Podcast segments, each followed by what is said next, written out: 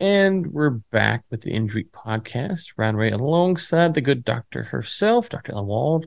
It's hot here in Texas. It was nice this morning, but it's we are in the thick of the summer. Um, is it still hot and humid in Florida? I, su- I suspect. Yep, that's just permanent conditions. Although it was so hot yesterday and it, it didn't um it wasn't like horrible, but it didn't rain in the afternoon. And uh, my in-laws kept talking about how they didn't think that the electric company was sending enough electricity, and that's why their air conditioner wasn't working so well. Mm. Now, I, I'm not sure that that's necessarily a thing yet. So I kind of kept my mouth shut because you don't want to contradict the in-laws who've invited you over for Sunday dinner, you know. But um, yeah, I, I don't really think that that's a thing at this over point. 101? No. Okay, because we had our we've had air conditioner problems since we moved to this house, and the AC guy the other day said that the units are built for 101 degree heat. So anything above 101, they they they're automatically just going to struggle. It's like Huh. perhaps in Texas we should get them built for it's a, there's a smidge Yeah. smidge higher, like special, Yeah. special Texas units because 101 is not that's like you know early July, but from mid July to Yeah. mid August, that's you know I mean, air in Arizona, it's been, I think they had like a record of like seven days of 115 yeah or over. Like I assume they have different air conditioner rating or they have get Yeah, or maybe they're putting in more units to offset that, or I, I don't know. But he was just saying, you know, he goes, yeah, there's a formula of uh something to Hmm. square footage and da da da. And he goes, you know, over 101, they're always going to struggle. And I was like, Hmm. that's that's not encouraging. So, um, You know, did you hear? I, I should have included this in the in the um, articles, but I thought I read something recently. It was a very unclear article, which is maybe why I didn't include it. But it had to do with the Biden administration wants to introduce new regulations for um, water heaters. They basically want to you have to buy like electric water heaters, maybe. Uh, I I don't know. I couldn't can't exactly or, or or water heaters that are basically like less efficient, don't heat the water as fast, and don't heat it as hot because then they'll save energy, which is like, yeah, of course, if you don't, you know, do things to the way you want that, you know, if you if you're not going to heat your water as warm and you're not, not going to heat it as quickly, then of course you're going to save electricity. Uh, also, if you took a cold shower, you would save electricity. So, um, or you'd be more energy efficient. Uh, you'd probably also take a much faster shower, and then you'd also save on water. Yeah. Hmm. yeah, yeah, Hmm. yeah. Well, I know around here when it's seven billion degrees and our energy bills five to seven hundred dollars a month, we we self regulate. we don't we don't need we don't need the hot water heater to regulate. It's like okay, hey, listen, you're getting a bath, you got four minutes, make it work. You know. So Yeah. or either that, or we're just going to spray you with the hose out outside. You can run Yeah. around and we'll spray it with the hose. Yeah. Although the water gets really hot if it's sitting in the hose. Yeah, So- yeah, you gotta give it give it a minute there. So, anyways, okay, let's get to it. Goldman Sachs expects all time high oil demand to spur large deficits, boosting prices. Okay, so um, according to this, they moved their Brent price from eighty to eighty six by year end, despite an all time Okay. high demand. Okay, Hmm. Yeah. So, hmm. Okay. So remember, I believe at the beginning of the year, they were probably at like 120. hmm And now then we went down to 80, but now we're 86. So like where, I mean, where's this coming from? Like where where uh, pretty sizable deficits in the second half with deficits of almost 2 million barrels a day in the third quarter. So we're looking at, I assume they're factoring in supply cuts, right? hmm But mostly I guess they're talking about higher demand. Well, okay, so they're expecting US crude oil supply growth to slow down pretty significantly. So remember la- last week, I think was the first week that they said the EIA said that we're that um we're going to see a decline actually in production. hmm But they're saying it's not because they're like running out of oil or anything. It's because the um the companies that hold the leases in the most productive areas have just decided to sit on them. They're they just don't want to put them in production because prices are too low. I guess costs are still kind of high and they'd rather just wait. Um but you know, what's also though interesting is that I just I think or I think we have an article later on that talks about how um, demand for offshore oil equipment is soaring. Mm. I mean, like soaring. So that tells me that there's a lot that that there's more coming in the pipeline, right? Like it takes a while to get offshore wells up and going, but like once you put in that capital, once you've got them going, it's not like uh you know a, a, a rig in the Permian. This is like these are well like good producing rigs. So that tells me that we're going to be seeing more um, you know coming online in the future. So um, like what's going on? Is it is it all China? Is that where it, they think the demand? China still? and India is what they're saying. China, China and India, India will make up two million barrels a day of demand pickup in the second half of 2020. That's coming from Joe McMonigle. Hmm, I know Joe. That's a that's a pretty like big um forecast from Joe. Mm-hmm. I mean, I know he's now the Secretary General of the International Energy Forum. I'm not sure how much insight that gives him into China. Mm-hmm. He's mm-hmm. hanging out mostly in Riyadh. So, uh, you know, it's it's interesting. Like, are they basing it on that? Are they basing it still on the IEA forecast? Uh, yeah, the, I, the IEA forecast was two point is expected to rise by 2.4 million barrels a day, outpacing the previous year's 2.3 million barrels a day. And at 2 million, it says that um, India and China will make up 2 million a barrel a day of that demand. So, but I mean, again, my, my long running thesis now is what is OPEC saying in relation to what they're getting from China? So, are, you know, is there talks of OPEC ramping up demand in the second half of the year? I mean, not, not, not, demand, ramping up uh, yeah. uh, production. I don't know. I mean, we just heard that like India is probably going to buy less from Russia because whatever, whatever, whatever. They're signing something with Iraq. Uh, I mean, I, I I buy the in I buy India. Like I I do think that India's global demand is grow. India's demand is growing. It's set to grow. It's you know. I, in fact, I think that I, think that India is going to become the largest source of demand growth more so than that growth than China. I don't think it's going to surpass China in terms like anytime soon in terms of absolute demand, but I think that we're going to see India growing faster than China. But I'm not sure that we're going to see that in the second half of this year. But maybe we will if China is really having problems. I mean, if the problems are as big as that is is what some people are saying. I just don't think anybody knows. If somebody did know, it would probably be OPEC, Saudi Arabia. Maybe Joe has some information the rest of us are not privy to, given that the International Energy Forum is headquartered in Riyadh. Mm. Yeah, maybe so. Give me a call, Joe. I don't know. Fill me in. We're gonna see, of course, but for OPEC to let the Chinese demand ramp up and not increase output would it, it just it wouldn't make sense unless they can't increase for some reason um, to offset some of that. Why would they want? You know, prices are coming down. I mean, oil prices are high today, but generally consumer prices it seems like are coming down. You know, if you if you're going to let it are consumer prices coming down or are they just not rising anymore? Because I don't feel like consumer prices are coming down like the supermarket. I think, well, I don't know. What do you think? From, it seems, again, my wife does the shopping, so she'd be better to ask. But um, when I hear her talk, there are definitely certain things that were really high a year ago or six months ago that have come down.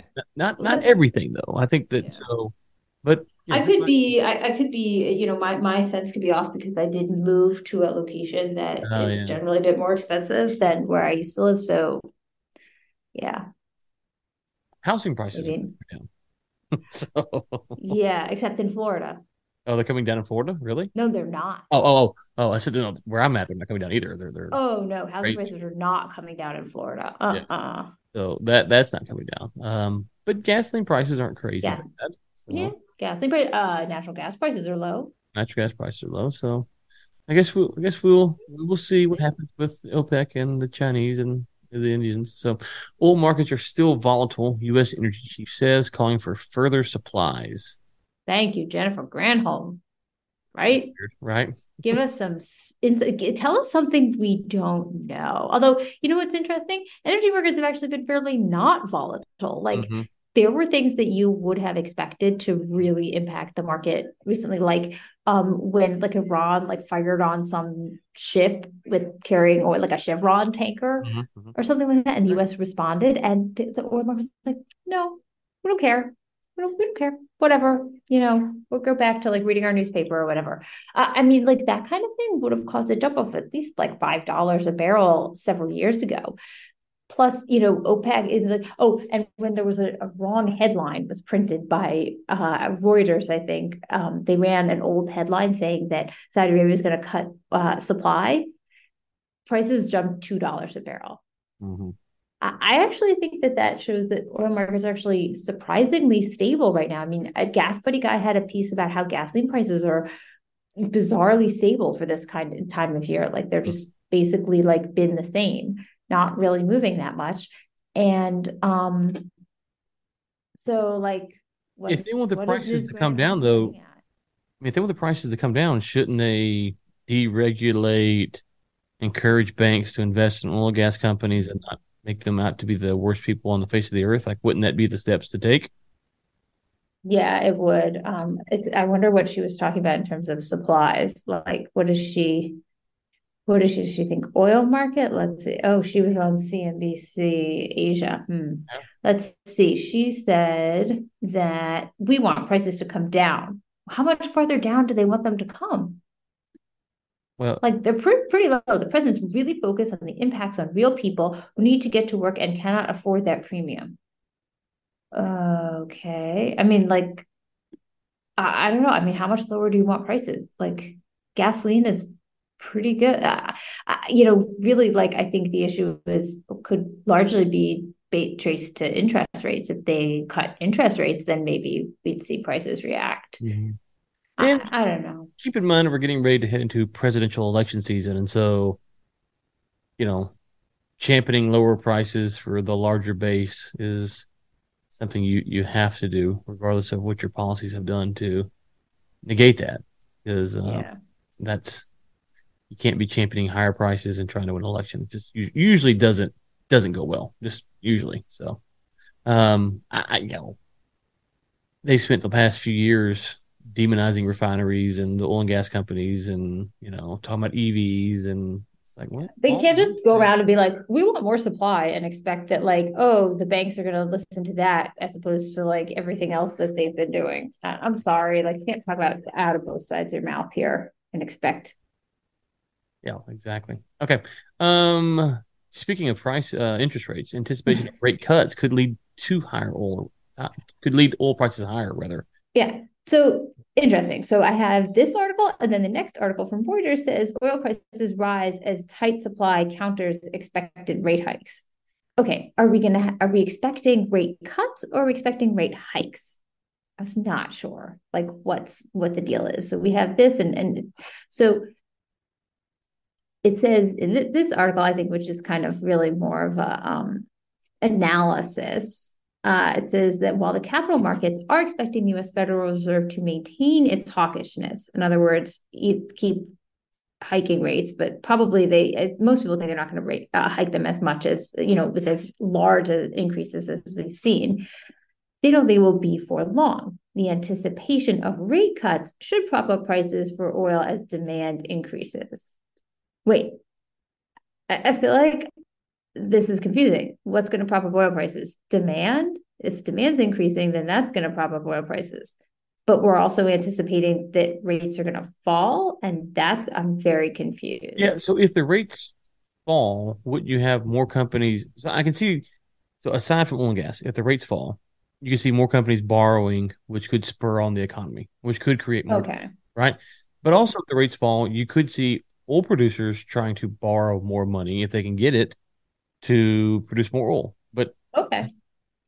But only if banks will lend it. Only if banks will lend them. Will so banks even lend it to them at lower rates? That's the question.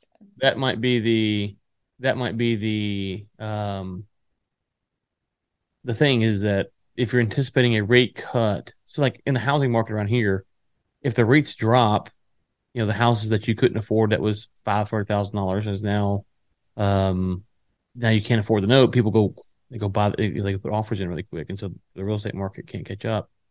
Well if you're a company looking to borrow money to go expand or hire or, or, whatever and there is there's a, a a cut and your credit line goes down you can go use that capital. And you think they're going to stay low then you might go spend that money which could spur on economic growth and increase demand.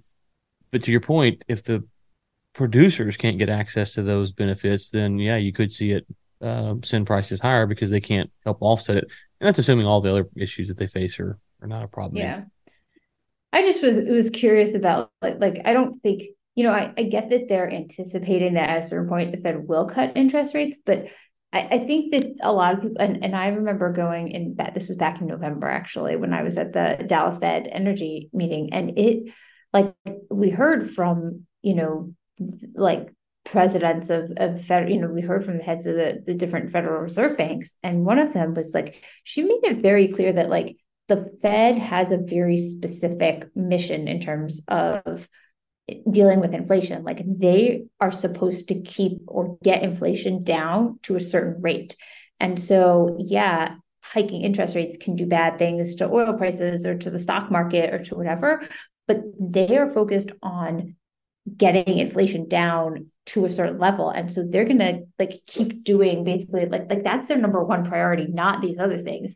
And so they basically are charged with doing that. So that's why i just don't think that until until uh, inflation really does calm down i just don't think that we that they're going to stop hiking interest rates. I think the fact that they've stopped hiking interest rates that, the, the rate of increases is slowing indicates that they are like they're trying to not cause like a big recession. But i don't i wouldn't anticipate them to cut interest rates like definitely not this year. I don't even think they're going to cut them next year. So i don't know. I mean there's obviously certain conditions like but i just uh, like given what i've heard from the fed like they don't really balance other things that much. They they like they got to keep their eye on the ball, and that's inflation. So I just don't see why, like if if I was, I mean, I don't know, like if if you're a trader, so I wouldn't be like trading with the idea that like the Fed is suddenly going to start cutting. Yeah. Mm-hmm. I wouldn't be trading, period. But well, yeah, that's a different story, I guess. Okay, Surprise, surprise, Russia defies sanctions by selling oil above price cap. Ah, who could have ever I know. Ever seen this coming? I'm stunned. I'm stunned. I know. What, what I is know. The... Putin? I mean, like, is does isn't he a big rule follower? Yeah. Oh yeah, obviously. What, what is the what's the price cap at right now? I believe the price cap was set at 60 $60 a barrel for Europe. So let's see. Does it say? Yeah. Uh, hmm. So it's at 60. I think it is. Did they even say in this article? Brent's at 82. So if you, you know, Brent's you, at 82. Wow. Yeah, Brent's at 82. Hey. Cruising this morning. So, or afternoon. So if you're, if you're sitting there going, okay, I can get it at 82 or I can pay the Russians 72. Well, or less. They're paying the Russians like 60 or 62. Well, what, what, but yeah, but it's still above the price cap. I'm saying, oh yeah, yeah. at some point, if if Brent was 90, you could get it from the Russians probably for 72, right? Oh and, yeah. Yeah, and so you're still getting a huge discount, and the Russians are above the price cap. The price cap probably might be more effective if you know prices were a lot, a lot closer to it, but at some point the spread gets too large where people are just going to ignore it. If you can save that much money, um, per barrel by going to Russia, then what's going to stop you? Exactly. So the question is like, is all of this oil being like you could buy Russian oil above the price cap, just you can't use any Western like um insurance or trading or ships or anything. So are all of these people who are still buying Urals blend at over the price cap, are they doing it solely without any involvement of any like Western or any G, what is it, G7 or something, any G7 you know, um, businesses along the way. And if they are, then I would say that that's a means that there's a very oppressive system that's come up to, you know, sell, transport, and like, you know, mix and, and all that and get oil from one place to another, especially Russian oil, that that's a very like they've really ramped that up. Or are they just not enforcing these sanctions?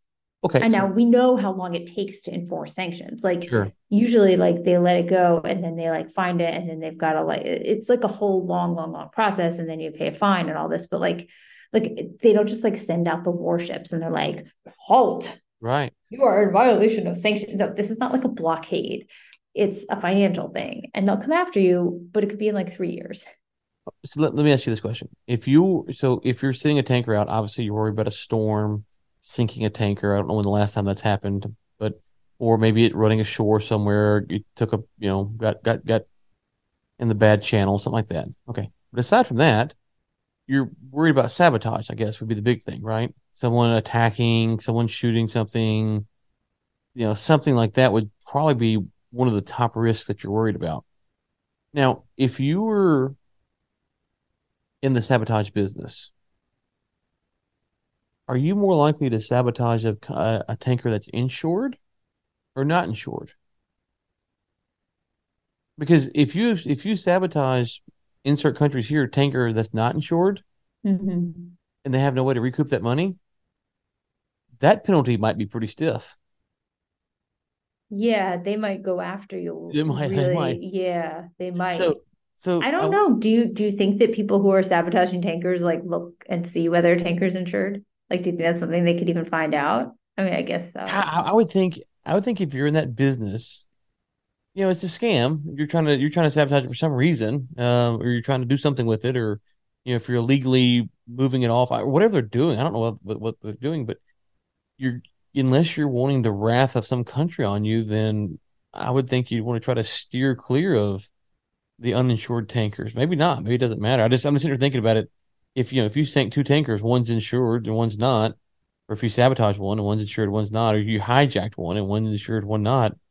You know, if you if you if you hijack, think about that. If you just hijack a tanker that's not insured, well, you're you're now possibly in a world of hurt because there's there's they're to send in their special forces or whatever to come get you. Or the the insurance company, I don't know how it works. Maybe they'll negotiate with you or whatnot. I, it would just seem to be more risky to.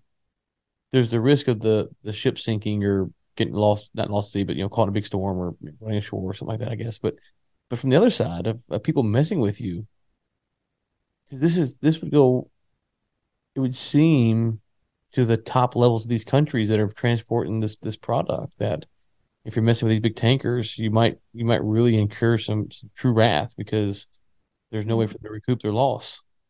Good point. So do you think that that um, they should lower the price cap to between twenty and thirty dollars a barrel? Because that's what the um, that's what uh, someone recommends in this article. Uh, the chief economist at the Institute of International Finance, which I assume is like in in um, like England or something. They said that the West has true pricing power. The cap should be lowered to between twenty and thirty dollars a barrel if you lowered to 20 or 30, you just made the spread larger. So at 60, people are going to buy it from them. Or is it so if it's 60, you're not going to buy it from the Russians because you can't get the insurance, but you'd buy it, right? Because there's no there's no benefit there. You, are not going to get it cheaper. You're going to lose the insurance. Your your your whole model's de-incentivized. You're not saving any money really. Yeah. Uh, or if you do say something, you can't get the insurance. At if it's 80 to 60, you might buy from them because you can save a ton of money, and you can you can play that risk game. But if it's at 20 or 30, then the spread is, you know, at 60, the spread's there because now you've got. Or if the price cap gets set at 20 or 30, Russia says, we're not selling you any oil. Mm-hmm. They just call the bluff and are like, yeah. fine. Yeah. Unless you're willing to pay whatever the market is says our oil is priced at. With whether like maybe the market is actually pricing your oils at like 72 or something or 70 or 65 or 68 or whatever they say pay that price. And they're like well we're only going to pay $25 for this price cap. And we're just like hell no. We're not going to sell you any oil. So it, it it i mean that's what i would do if i was russia i would just call the bluff. Yeah. Oh yeah. I, I think there's like, there's no there's no path that that that works. It, it's not working at 60 and i don't think it's because it's too is too high. It's just it doesn't work because it just doesn't work. I mean, if I remember the story about Venezuela sending gold to Iran a few years ago on planes. You know, it's just they're just gonna they're just going to break it. And so, and then to your point though, if Russia stops selling oil and it goes up to a hundred, because you know that, that those barrels are off the market, do you think countries would then not pay whatever Russia said they wanted to sell it to them for? Yeah, I think they would pay. I think that if if, if the price cap was like twenty or thirty dollars a barrel, and India wants, India will be like, we will pay twenty five dollars a barrel for your oil, Russia, and Russia will say no, sixty five dollars a barrel, mm-hmm. and India will be like, U.S. We tried. Now we're paying. You know, like you know, because they like want to be on the good side of the U.S., but they really, really need Russia's oil, and they really want it. Exactly right. So uh, I, that's this is why I said last year before the price, just like this thing doesn't make sense. It doesn't work. It won't make sense if it's too low. If it's low enough that it's actually to actually do what it's supposed to accomplish, which is hurt Putin, quote unquote, because that's what the person from the White House said the goal was when asked. He said the goal was to hurt Putin. So if you want to actually hurt Putin in a monetary way, um, you got to set it really low. If you set it really low, he's going to call the bluff. So you can't have it, but they're, they're like this stupid idea is like, oh, we're going to keep oil on the market so no one suffers, but we're going to make push like the prices down just for Russia. I mm. just like I I don't know. I really think that and, and now they're like, oh, the price cap is totally working because Russia's making less money than they were. And then you're like, but Russia's making a lot of money on shipping and insurance. And they also increased the taxes on the, the oil that their companies are making. So the government is still taking in more money. Maybe like Lukoil and Rosneft are pissed because their tax taxes went up. So they're they you know are making less money but so what? They'll just like pay their people less or, or whatever you know? Putin is still making lots of money from oil. Yeah. Yeah. And or whatever. I don't think they ever want this war to end anyway so. Well that's uh that's a totally different subject. it's an accurate assessment of a total different of a, of a total different different subject so. Yeah Okay. Global hunt for crude sends offshore oil stocks soaring. Drillers and oceans and, and servicers of ocean wells have climbed ahead of the broader market. All right. Are we running out of oil again? We can't find it. What's the problem? Yeah. Apparently, and, and I think this is an interesting article from like a stock market perspective because it's saying like, look, ExxonMobil and Chevron have actually like their their share prices are not doing so great because oil's low. It says that they have dragged the S&P 500 energy sector down 4.1% this year. They're among the worst performing groups in the index. On the other side, you've got these offshore oil um, service uh, companies like Noble and Transocean and something called Technip FMC um, and Oceaneering International, which rents robotic vehicles to service underwater wells that are apparently doing amazing this year. Their stocks are up 36 and 78%, Noble and Transocean. Mm-hmm. So from a from a stock market, it's very interesting because they're saying, look, these companies are doing really well because there's a lot of demand for offshore exploration and offshore drilling. Of course, to me, that says that um, once you know if they find oil and they could you know put it into production and bring it to market, then they you know that should be a good source of increasing supply at least in the longer term. Maybe not now but maybe in 5 years which i think is something that we all agree that we need or maybe not all agree but the people who are living in reality agree that we need. Well it, it's it's one of those things to where when the economy is going well and things are going easy, we can all pretend like, oh yeah, we can do whatever we want to. But then when, when it gets a little tight and and the numbers look a little bit different, um, it's um, it's hard to ignore the reality. And so, yeah, I, but the, the thing with the oil, searching for oil is that, and we talked about this before, it takes a long time sometimes to, to, to find exactly what all what all they need, right? Yeah. And so you can't. It's not like it's a space where you can just randomly have um startup companies come up in there and, and oh yeah no no no this is like i mean uh, it's interesting because like clearly you have an entire company whose purpose is to make like robots to service your deep water wells and i guess you could say that that's kind of like a tech startup maybe i don't know but what's interesting is that so it says ocean rigs are scarce. Transocean, okay, well, this is they said it's a Transocean stock jumped 7% last Tuesday after the company reported a three-year $518 million contract to deploy one, one of its drill ships to the Gulf of Mexico. That deal was the latest of a lot of a series of large transactions, but it's it's interesting. So, and and then this guy who uh, says that it's not just the Gulf of Mexico, it's also West Africa, Brazil, and Southeast Asia.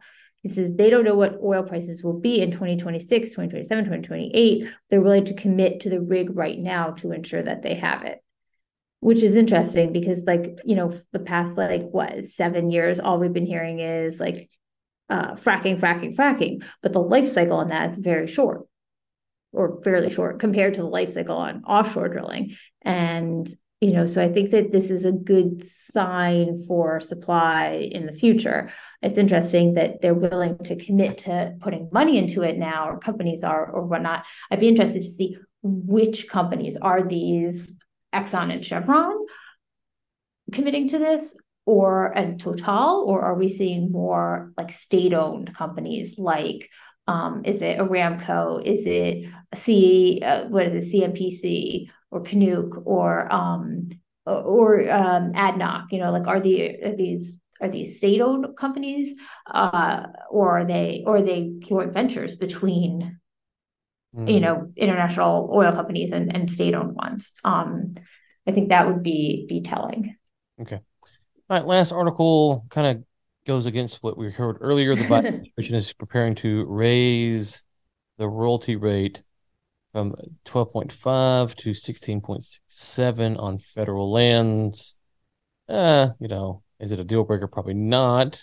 Who knows? But it doesn't incentivize you know more drilling, which would up supply, which theoretically could help you know, gasoline prices and other prices in the future. So it's kind of that.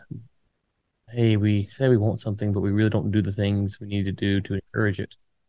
Yeah, I think that part of it is like they've finally said what it's going to be. Like the very beginning, I think of Biden administration's time, like right when they took office, they said they were going to change this, and they're going to have higher fees and and um, now they finally said what they're raising the royalties like it's been this it's taken them this long to actually finally put that new regulation or and it's a proposed rule so it's not you know mm-hmm. it's still a proposed rule mm-hmm. well i guess we'll we'll see if they get it done um if you remember when they first got in like you're saying that there were they extended the permit review period and uh-huh. they've, they've made the federal land stuff just miserable it seems since they've oh, been yeah. in office okay. All right dr Wald where will you be this week? This week i will be on investing.com on thursday and then on um, wednesday actually i am going to be participating in a webinar uh, discussing energy security and infrastructure development um, for uh, GAIN, which is an organization that does something. Sorry, I can't remember what it sounds, uh, what it what it's about, but it's about energy. And um, there are going to be some uh, interesting politicians there. I think the keynote will be from Representative Mike Carey. And um, I will put the information to sign up for it. It's going to be online and uh, it should be really interesting. We'll be talking about some of the new developments in permitting and um, energy infrastructure and things like that in the US. Okay. Um, a little bit of news here about where I will be. Um, we will not, we are going on, uh, what are we calling it? We called it uh, indefinite hiatus. An indefinite hiatus for Energy Week. I have taken a role at my kid's school to teach a class to coach a team, and with all my other stuff going on, just will not be able to fulfill this obligation anymore. Not sure I'm even going to do Inside the War Room either anymore. It's got a, a few episodes left to drop. So it's been fun doing this with you, Ellen.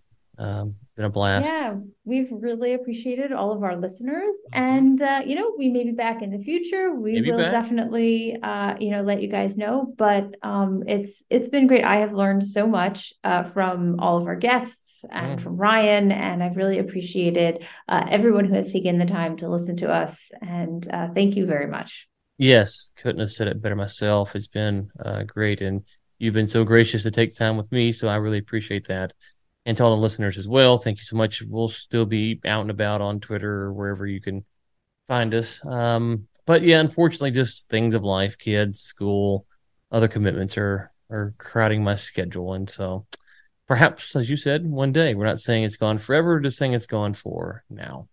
And I would say we'll be back next week, but we won't. So we'll be back when we're back. Yeah, and uh, you know we may we'll uh, you know keep keep people posted for uh, anything uh, you know that we do in the future uh, relating to energy as well. And all I can say is that those kids are lucky to have you as a teacher. Ah, you're too kind. All right, thank Don't give too much homework. No, no, no, no. Light homework. Light homework. That's the only way to go. So, all right. With that, thanks everybody, and we'll talk to you soon. Bye.